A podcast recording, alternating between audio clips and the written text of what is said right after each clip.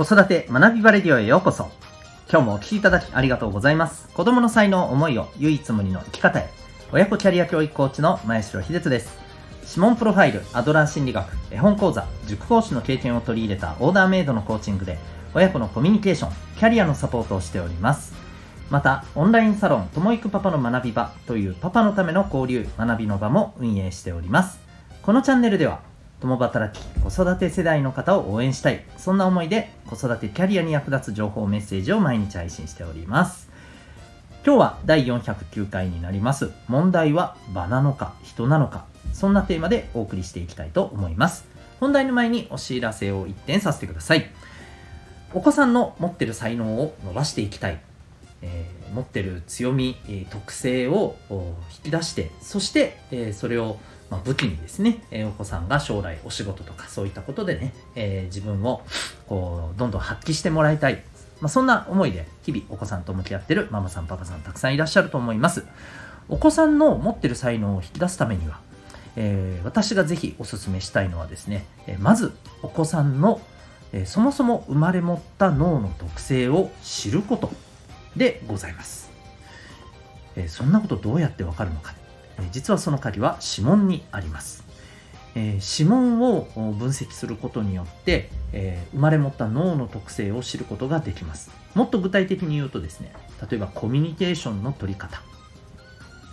え、どんな風に人とね、え要は、えこうやり取りをしていくのか。うんま、どんなやり取りをする性質を持っているのか。また、物事の考え方。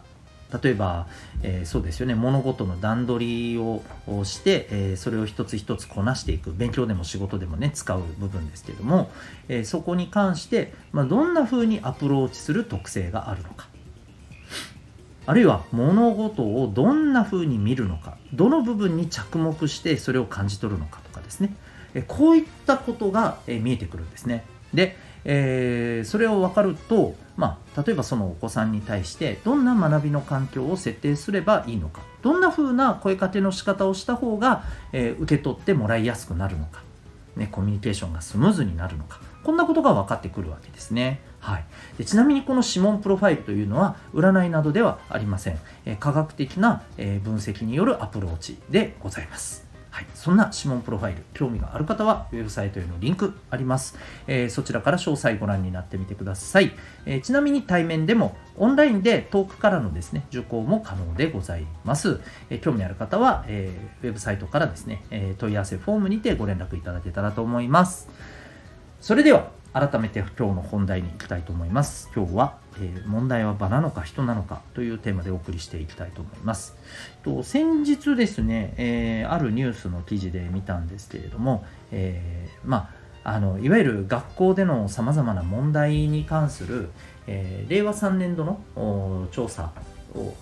取りまとめた結果が出てきているということで文科省からまあ、それがね、公表されていますという記事でした。で、まあ、概して言うとですね、えー、まあ、暴力行為だったり、いじめであったり、えー、まこういったことがやっぱり増えていると。で、もちろん増えているのはですね、ま文科省のこれは、えー、一つのこの、うんまコメントとしてはですね、え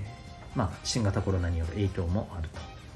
でまたあのいじめの定義とか、え理解が広が広まったことによっていわば、えいじめと認知されてなかったものが認知されてきて、え件数が増えているのだと、うんえいうことである。まあ、こういうふうな捉え方をされていて、まあ、僕はちょっと これ、あの、まあ、だから、いや、そりゃ、ね、増えるのしょうがないですよっていうふうにするのはちょっと違うんじゃないかなともちろん思っていて、その、認知されている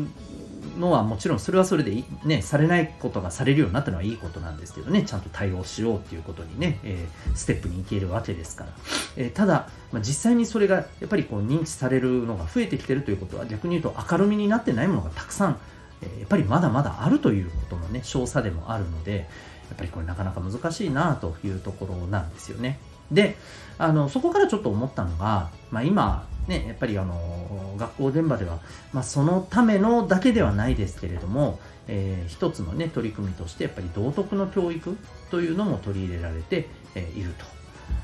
いうことがありますよね、まあ、要するに心の教育というところですよね。でこれに関してですね、えー、まあ何回かこの放送のこれまでの回でもですねちょこっとそこの辺りに触れることもあったんですけどやっぱりですね私ちょっとあのもろ手を挙げてあこれもうぜひいいですよねっていうふうにちょっと言いづらい部分が正直ありまして、うん、で、まあ、それは例えばですね心の教育にしてももちろんあの大切なことっていうのはね伝えていってもいいんですけれどもやっぱり答えが一つであるっていうふうに、えー、乱暴にまとめてしまうのが僕はやっぱりちょっとなかなか難しいなと思っていてやっぱりこう教科書があってですねでその教科書にはこうすることが正解だよとまああのはっきり明,、ね、明記してるわけではないですけれどまあそう受け取れ受け止められるよなという内容が正直あるわけですよね。うんでまあ実際にこれをあの授業の現場で、えー、それを取り扱われてる、えー、先生方が、ま、どんな風にねお伝えしてるのかっていうところももちろんねあのそれ次第っていうのもあるとは思うんですけれどもやっぱりなんか一つの答えとして、えー、伝えるのはちょっと難しいんじゃないかなというふうに思ったりもします。で、まあちょっとこれ実は今日の本題とは少し違うところなのでこの辺にしとくんですけれども、えー、もう一つですね、やっぱりこう、道徳教育で果たしていじめってどれぐらい効果があるんだろうかっていうところは僕はやっぱりちょっとあの全くないとは申しませんけれどもそこだけだと難しいんじゃないかなっていうのがあるんですよね。でまあそれがやっぱり言えるのがうんやっぱり例えばこういったねこう思いやりとかね、優しさっていうのが大切ですよっていうことをこう例えば伝えていく時に子どもたちの反応としてですねもちろんそれが大切なのは分かりますと、うんね、そういうことは大事にしていきたいと思っていると。そういう反応がね結構多くのやっぱりお子さんから出てくるようなイメージなんですよ私としても。聞いててもですね。うん。でもじゃあ実際現場ではそれがどんどん収まってるかというと、まあ、新たに認知されてるものも含めてやっぱり増えてるわけじゃないですか。でこれってやっぱりなんだろうそれは分かってると。そんなことは分かってるけどいじめは起きるんだよっていう、えー、実際のまあ現状があるわけででこれってうん個々のこの人たちのこの心持ちっていうところだけの話じゃなくてやっぱり構造的な問題場の問題っていうのがやっぱりあるんじゃないかなというふうに思うんですよね。うん、で、えー、これはまたちょっと全く違うあの記事になるんですけどもこれも最近あの見た記事でですね、え、人権教育っていうものが、まあ、あの非常に大切だというですね、えー、まあ、お話があって、え人権教育って皆さんこれお聞きになったことありますかね？はい。うん。まあ、まさにこの記事がですね、えー、この道徳教育というところだけではやっぱり難しいと、うん、人権をやっぱりちゃんとあの知らなければいけない。要するにえ人権って、ね、ちょっとこうなかなか難しい言葉ですけれども、えー、まあそもそもは、えー、そうですよね。こう、えー、人々が持っている、まあ、あのそもそも持っている生きていく上で、え、これは認められるべき、え、権利な、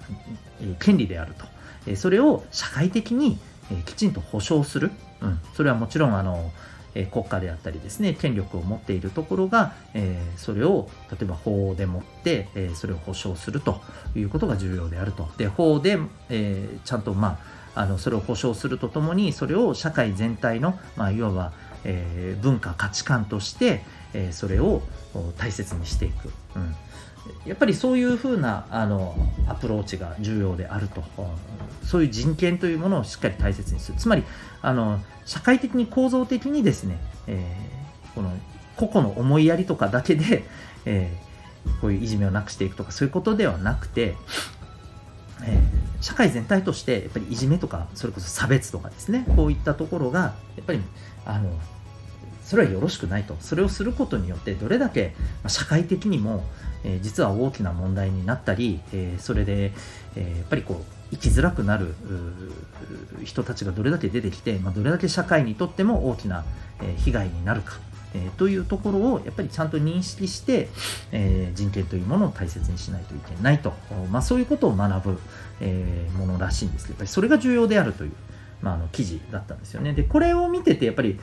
ちょっとあの僕の中でも少し合点がいったところがあってつまりあの個々人の人だけのものではなくてやっぱりその場としてですね、うん、社会っていうと、まあ、広く本当にあの極端な話を言うと人類社会全体っていう風な、えー、規模で見ることもできますけれども例えば各家庭とか、えー、学校とかもっと言うクラスとかあるいは、えー、いつも一緒にいる友達単位とかそれも一つのね、まあ、社会といえば社会なわけですよね。そこにおいて、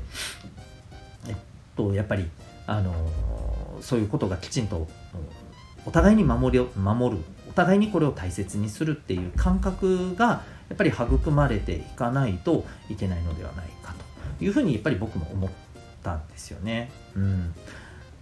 そうなので、えー、やっぱり個々人のものも大切だしそこから発されてそれが、えー、その場にその場を構成してるメンバーで共有されてでその場が、えー、みんなで、うん、例えば本当に思いやりを大切にしようとか誰かがえー、置いてかれて、えー、悲しい思いをするようなそんな場にはしないでおこうとか、うんえー、そういう、まあ、あの価値観を共有した場になるかどうかっていうところがやっぱり重要だと思うんですよね。そういう部分でいくと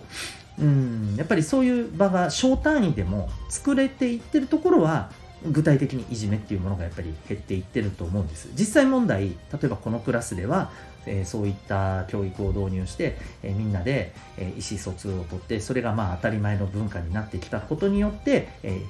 いじめとかそういったことがなくなっていてみんなが協力するようになりましたっていうそういう小規模単位での話っていうのはやっぱり聞くんですよね成功事例っていうのもね、うん、ただやっぱり大きな単位で見た時に国ぐらいの単位で見た時に、えー、冒頭でお話ししたように、えー、なかなか減らないという状況があるのはやっぱり構造的な問題もあるしもっと言うとこれは今子どもたちのだけの あのところで話をしていますけれどもまあ大人の中でも構造的に差別だったりいじめみたいなのってあるわけじゃないですか。残念なことに、うん、まあそれをやっぱり子どもたち見てるわけですからね。うん。というところをいろいろ見ていくとえー、場なのか人なのか、まあ、どっちも大切だし、まあ、やっぱり個単位っていうと確かに人っていうところもあるけれども、えー、個単位の人というところから場というところにどう広げていけるのかその部分のアプローチっていうのがやっぱりこれから求められるんじゃないかななんて思ったりしました。はい、え、私たちがね今いる、家族であったり職場であったりそして子どもたちにとっては学校だったり友達だったり部活だったりねさまざまな場がありますが、えー、そこでね、えやっぱりお互いがお互いを支えて、えまあ、愛情を持ってつな、がると。そんな場がね、え増えていけたらと思いますしそのために私も今、え実際にさまざまな場でですね、えお互いのコミュニケーションや関係性っていうところをねきちんと感じていくことの重要性を伝えていますけれども、えー、こんな場がねどんどん増えていけたらいいなというふうに思っております。というわけで今日はですね問題は場なのか人なのかそんなテーマでお送りいたしました。最後までお聴きいただきありがとうございました。また次回の放送でお会いいたしましょう。学び大きい一日を。